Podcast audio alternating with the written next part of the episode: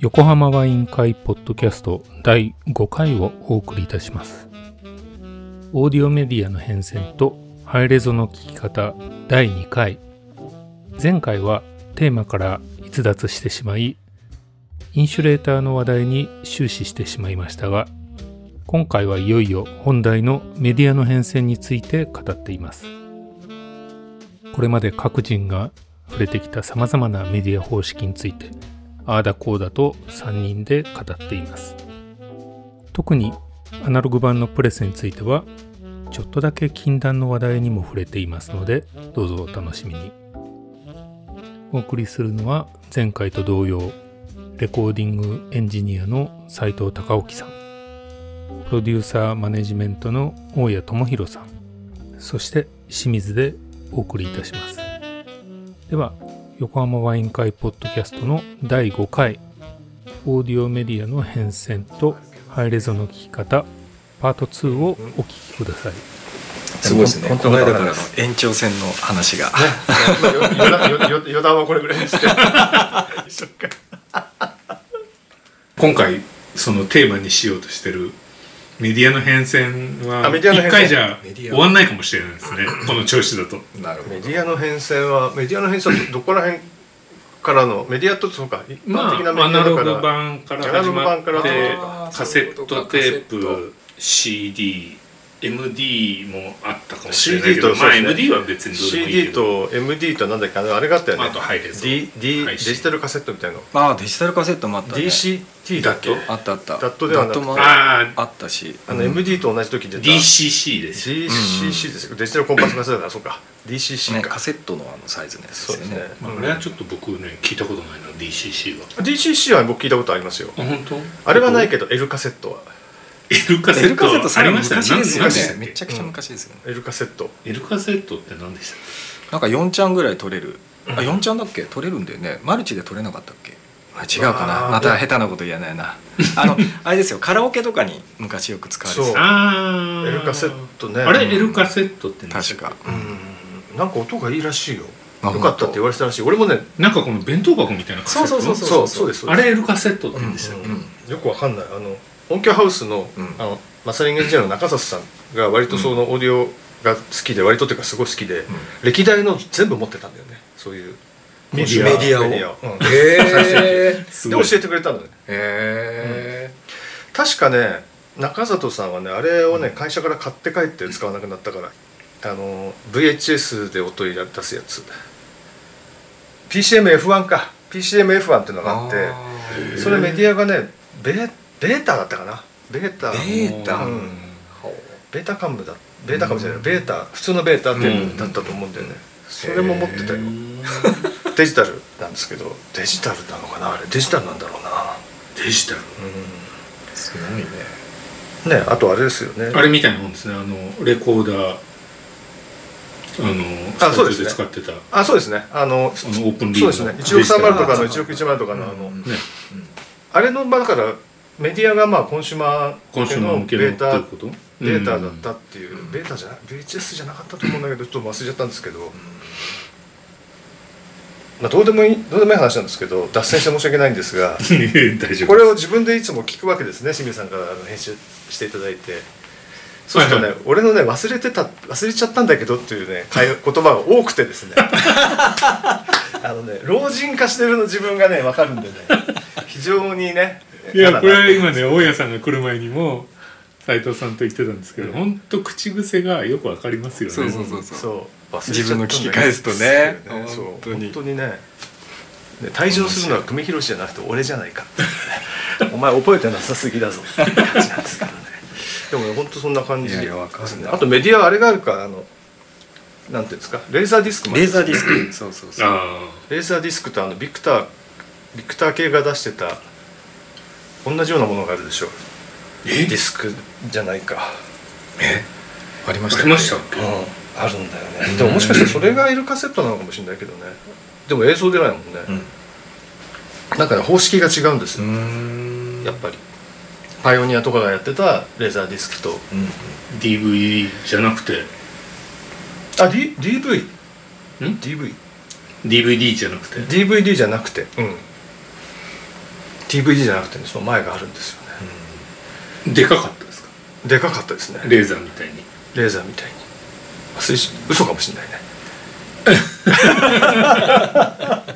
まあ要所要所つまみましょ 間違ったとかつまんでいただくっていうことで。そうですそう。ねいろいろありますねメディア。うん。まあレコードレコードは長かったですよねだからね。そういう意味ではね。ダットもあったけどあれはまあ録音メディアとしてだったけど、そうですね。ダットはね僕一時すごい欲しくてえ買いたかったんだけど、うんはい。で特になんでってえそのさっきもねあの話題にしたマスタリングとかマーキングとかええ。スタジオで作業やるじゃないですか、ええ。えあの時コピーでねダットもらってたんですよ。ああはいはいはいはいはい。でそれをうん。聞きたくて自分のはい自宅のはいオーディオで、はいねでもダットがなかったんでええ。聞けなかったんですけど、えなんか欲しいな欲しいなと思ってる間にもうハードがなくなってしままあってそうですよね。聞けなくなっちゃいましたね、まダットはだって音いいってみんな言ってよましたもんね。かったです。うん。あでも当時の話ですからね。確かに。ね。あのデジカムも今ハードディスクだけどその昔はなんだっけ？ハイエイトとかなんかダットサイズのやつとか。うんうち膨大にあるんですよ。子供のやつ、が。ああれがもうかからないし昔の映像見れないし。あかからない。困っちゃう。かからない。かハードないんですよ。まあハードない。んだよ。だからあのそうそういうのもあるんだミニ DV っていうのもあるしああっあた。ミニ DV ね。それが最後ですもんね。あそうなんだ、うんミニ DV もねどうしようかなみたいなこれとか思うんだけど、これも業者に頼むんですかね業者に頼むしかないですね。寺田倉庫で全部やってくれるんですよ。あそうなんだ。うん。へえでもねまあそこそこいいおお値段なんだよね話ですまあそうでしょうね。お大手はやっぱ。ポスプロとかまだ残ってないですかねハード。あの残ってるみたいよ。だってその本テラス倉庫もやってくれるんだよって言ってもテラス倉庫も外注してるみたいな、あそうなんだ。外注するんだって言ってた、まあそうでしょう。ね、あとあの昔のテープ屋さんの社長だった人が、うん。あの日本橋の方でうん。京橋か、京橋の方で、うんそういう業務やっててうん。あのハーフインチは頼んだんだよね。ハーフインチのあの釜焼きは頼んだ。うん。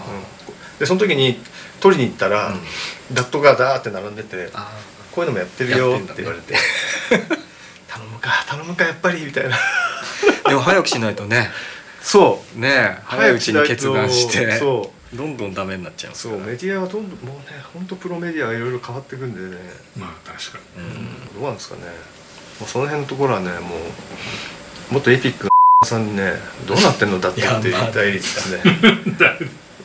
エピックにねってディレクターがいたんですよ、うん。あのうんクライズラーカンパニーとかあやってた。あさんってもともとはソニーの技術者ででもともとはあのパッパラ河合とバンドやってたギタリストなんですけど、うん。ででソニーの開発入ってうん。ダットウォークマンの初号機作った人なんですよ、ええ。でその時まだソニーってその人材交流みたいなのやってたらしくてうん。君もし行きたいところがあるんだったらあの行ってもいいよって言われてで音楽やってたからじゃあ僕はあのシャンシャン台風とかクライズラーのカンパニーやってるソエピックソニーの部署に行けるんだったらあの移りたいですって言ったら移してくれたんですよ。へそうそんでね移った人なんですでその時に自己紹介された時に僕実はねソニーの開発で IC チップを作ってて僕の作ったチップが載ってるのがそのダットのーうん。ダットウォークマンの初号機の初号機というか1号機のやつなんですよ。はあ IC って何すんの？IC 開発何すんの？って言って IC 開発していくとどんどんちっちゃくできるんですって。うん。それがね楽しくてしょうがないってですね。なるほど。マニアな話ですねみたいなさ。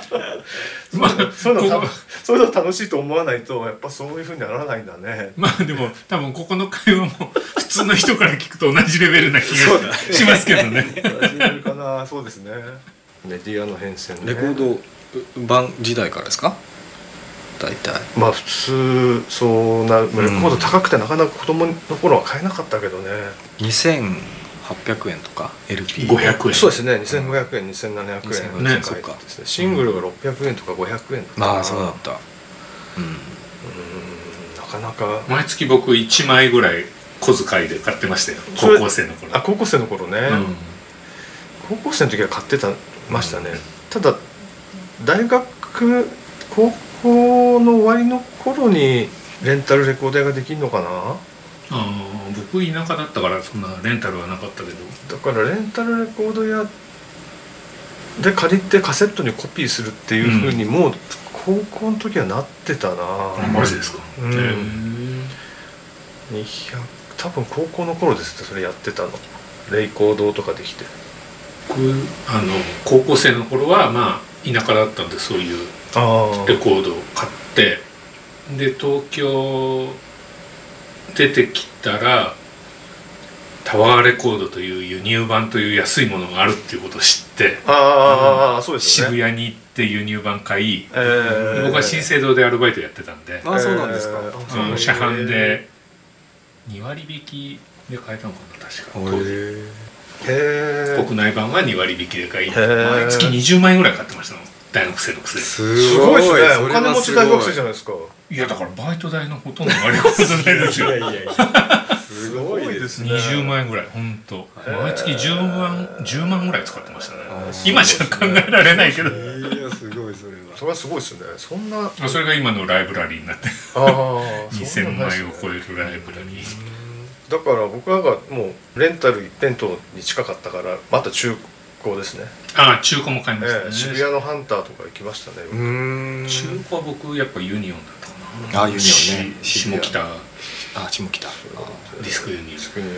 だからいや昔はそうタワレコ行きましたよ渋谷のよく。下1階がジーンズメイトの。ああはいはいはいねはいはい。前のね。そうそうそう宇田川町のところ宇田川ですね町のところ。のうんまあある種聖地でしたよねあそこはうん。ねあの黄色い袋を持ってるとかっこいいみたいなね。ありましたね。そうそうそうそうですね。横浜の岡田屋モアーズにもなんかタワーレコードみたいなのがあったような記憶があるんだよな。そこにも行ったような気がするんだよタワー。ですよねあれね、うんうん。っそう。ていうか元町にええ。あの川沿いのところうんうんにうんタワーがあっあってたありまありましたありました。すっごいブラックミュージックばっかり充実しててものすごく。ああったあった。なんかこうある種渋谷とは全然違う全然違う。カラーはいであうわさすが横浜のタワー違うなって思った覚えがありますね。ーでも異常にブラックミュージックばっかりあった。個性があったから。そういう個性がねうん楽しかった本当楽しかったですね。うん。うん。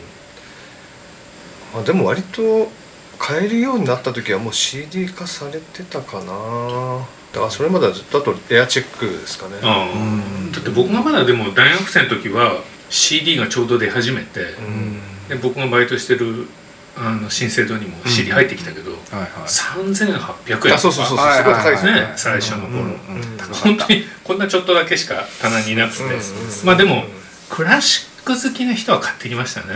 やっぱりこうノイズがない。ってない。すごいみたいですね。ちっちゃいとこちっちゃいですからねね。クラシックの。ダイナミックレンジもねやっぱりうん広いからね。いやーそうですよね。中学の頃かな。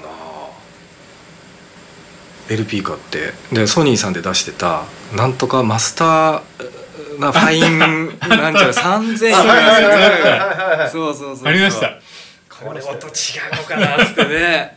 何枚か買いましたけど、僕それでねマイケルのうん、ちょうど木のメンチ買った買っ今日メン木のメンチか？なああれのオフ・ザ・ウォール買いました。ああ本当ですか。いやすっごい音クリアでめっちゃ音良かったあれ。ちょうどスリラーとかがあのリアルタイムでうん。やってた頃じゃないですか。うん、うかなそうそうそう。そうなえそうね音いいみたいですけどね。いんですよ。うん。うん。僕聞いたことないんだよな。あ僕本当？はうんないですね。あとその何？擦れる音みたいなのもちょっと静かなんですよ。じゃあ今度あれです。よあの大家さん家でやるときに 僕持ってきますよ。ね。それ。ぜひ。あのそうね聞いたことないですね。あのオーディオマニアのそのなんていうのかな。こう自自宅訪問みたいなの本読むと、同じアルバムをいっぱい持ってる人がいてうんそれでこうそその人がこういちいちコメントするわけですよね。これはこうあれはこうっつって。それであなるほどこういうのがあってこれはこうなんだっつって。あれもすごいけどね。オールマンブラザーズバンドのうん。ヒルモマイーストのライブ？うん。ウエストだったっけな？いあれ？イーストだっけ？のライブ版を100枚持ってる人が。100枚？うっそ確か100って書いてあった気がする。それは100種類ってこと？そう。結局。そう。ええそんなにあるのかな？そんなにあったかな？でもな100って多すまあぎるな。でもあれだよなでも10じゃなかったと思う国国別によって違うかもしれない。プレスの国と、まあ。そんだけ集めましたね。再発で100回はないと思うからな、うんでなんかねよっぽどねだからその版が好きなのかなって思うわけじゃない、うんうん。そんな好きじゃないって言うんだよね。なんだそれ どういうこと？意味が分かんない意味分かんなかったんだからでも分かんない。もう世の中にはねあのもう素敵な変わった人がい。っぱい。い。るんだなと思ってさでもあのそそれで言うとね僕はあのソニーミュージックに中東でね入ったんですけど最終面接がえ当時社長だった松尾さんってい。う、あはい。今はい。亡くなっちゃった人なんだけど、えその松尾さんとええ。面接で話した時にええ。あの新生堂でねバイトしてたっていう話もして、結構もうレコードが好きでいろんなレコードを聴いてるんだけど僕は実は国内版はあんまり好きじゃないんですみたいな話をして、えうん。うん。SME の社長前に。あ「なんで?」ってなんかね国内版の方があんまり音が良くない気がする。みたいなことをねあいたんだ。す言ごいですね。すごいすごいですね。輸入版の方がね音がいい気がするんです、うん。喜んだでしょ。そしたら、うん。君はね随分感覚的なことを言うんだね」とか。あ感覚的なこと言うんだねって言われちゃったんだ。そう。なるほどね。言われたんですよ、えでねその時はそうかなんかあんまりい言っちゃいけないこと言ったのかななんて思ったんですけど、えいざ入ってね当時ええ再発版ってあるじゃないですか、はい。日本でも、はい。まあ今でもありますけど、え再発をする時に、まあ、ちょうどデジタルがあアナログがデジタルに変わりさらにこうデジタルもリマスターがされみたいなのがこうええ。結構流行っていた時期で、はい。まあ、今でもあると思うんですけど、うん。国内マスターを元にしてうん。再発してる CD って結構あるんですよ、うんうんうんうんうん。それをうん。絶対やるなって向こうの人が言ってたんですよ、向こうの人がね。うん。向こうの責任者向こうの責任者がねなぜかっていうと、うんまあアナログのうん。コピーは難しいと、うん。うんまあ、昔その日本に送ったマスターっていうのはうん。結構まあ今でもそうだけど、うん。もう本当にこうね安い時給で働いてるアルバイトが上から「あお前やっとけ」みたいに言われて適当にコピーしてる場合が 結構あると。なるほどね。らそのクオリティは僕たちはもう担保できないと、うん。うんでそういうものが世の中に出回るのは僕は許せない、うんなるほど。だから必ず再発する時は本国に、つまり私たちに対してリクエスト出せと。マスターのコピーをくださいと。あ絶対に日本のマスターをベースに出すなと。うん。なるほど。じゃあ当時俺がやっぱり音があんまり良くないと思ってたアナログ版は 適当なコピーを元にしたプレスだったのかって結構あの時にねなんか自分の感覚がうん。間違ってなかったっていうのがすごい思ったんですよね。いまだに言うじゃないですかアナログ版のねそういうマニアの人はうん。うんやっぱり本国のプレスが一番ベストだみたいないますね。うん。いますねそう。国によって違うって言われちゃうからね。うんそう。単純にね。なんですね。イギリス版の方がドイツ版がどうだとどうだとかあそうねそうそう。言われるからね。僕結構学生の時からうん。イギリスのアーティストのものはイギリスプレスを極力買うようにちゃんとしてましたもんね、そうですよね。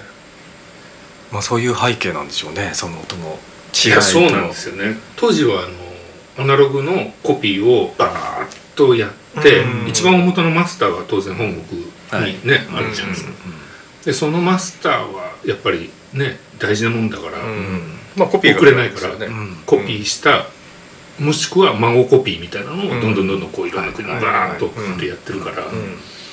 やっぱ劣化が激しいんですよね。劣化してたんでしょうね。まあそうですよね。あのーねあのビクターのマスタリングエンジニアのさんうんうんうん。なんかにと話してると今はアナログやってないですけど、うん。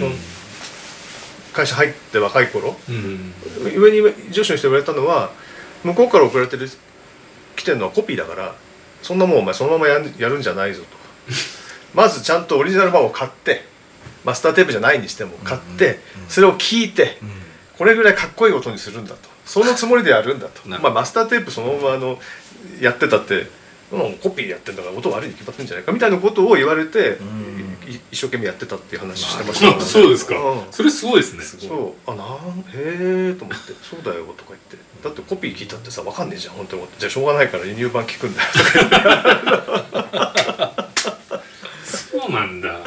言ってましたね。そうやってないデジタルデジタルになってもねマスタリング初期の頃はねデジタルコピーだとか言ってそのままやってる人たちも多かったですからね、だらなんか前そういうのあったんですよね。国内版だけど結構レベルも突っ込んであって随分音いいなって思うやつなんかビクターであった気がするんだよなあ もしかしてそういうことなのそういうことなんじゃないですかね。あのー日本でまあ今でいうリマスター的なことやってたんでやっすかね。てたんじゃないですかね。あの日本版の方が音がいいって言われてるものもありますからね。あのソニーだと割と葛西さんとかがやってるアナログがいいんだって言ってる人が多いんだよ あそうねなんだ。まあもうね今やめられもう定年されてるとは思うんだけど、うん。まあ、僕もそれ聞いたことはないんですけど。ああの笠井さん？うん、あのマスタリングエンジニアのねえー笠井哲平さん。がやってるアナログすごいいいですって、あのあそうなんだ。言ってましたよ。あの オーディオマニアの人がね、えー。オーディオファイルの人が。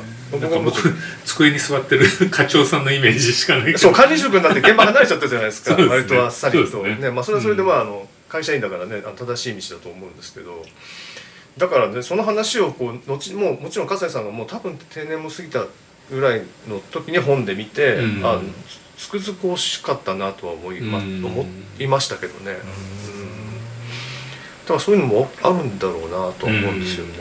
だからこれはアメリカ版の方がいいんだとかイギリスのアーティストでも、うん。アメリカのアーティストでもこれはドイツのがいいんだとかイギリスがいいんだとかあるからまあやっぱ人によるんでしょうけどねいろいろあるんだなと。まあ総じてでも言えるのはアメリカ版はまあそのねアメリカのアーティストに関しては本国だから音はいいんだろうけどあのバンのクオリティがリティがね。ダメですよねアメリカ版って。うん。ドイツ版は結構いいですね。イメージ的にもドイツ版良さそうですけどね。ドイツ版いいですねでもそれで言ったら日本版が良さそうなんだけどな日本版もいいですだからあのやっぱバンがいいやつはトレースノイズがないですよね。あー。限りなく限りなくね、うん。そうですよね、まあ、アナログでもそういう楽しみがあって、まあ、CD もあるのかもしれないけど、いいですよね、う ん楽しい。アナログはあったね。そういう。アナログといえば全然話またずれちゃうんですけどえっとあれは多分あそうだな。イーグルスの「ホテルカリフォルニア」だったと思うんですけどアルバム昔聴いた記憶で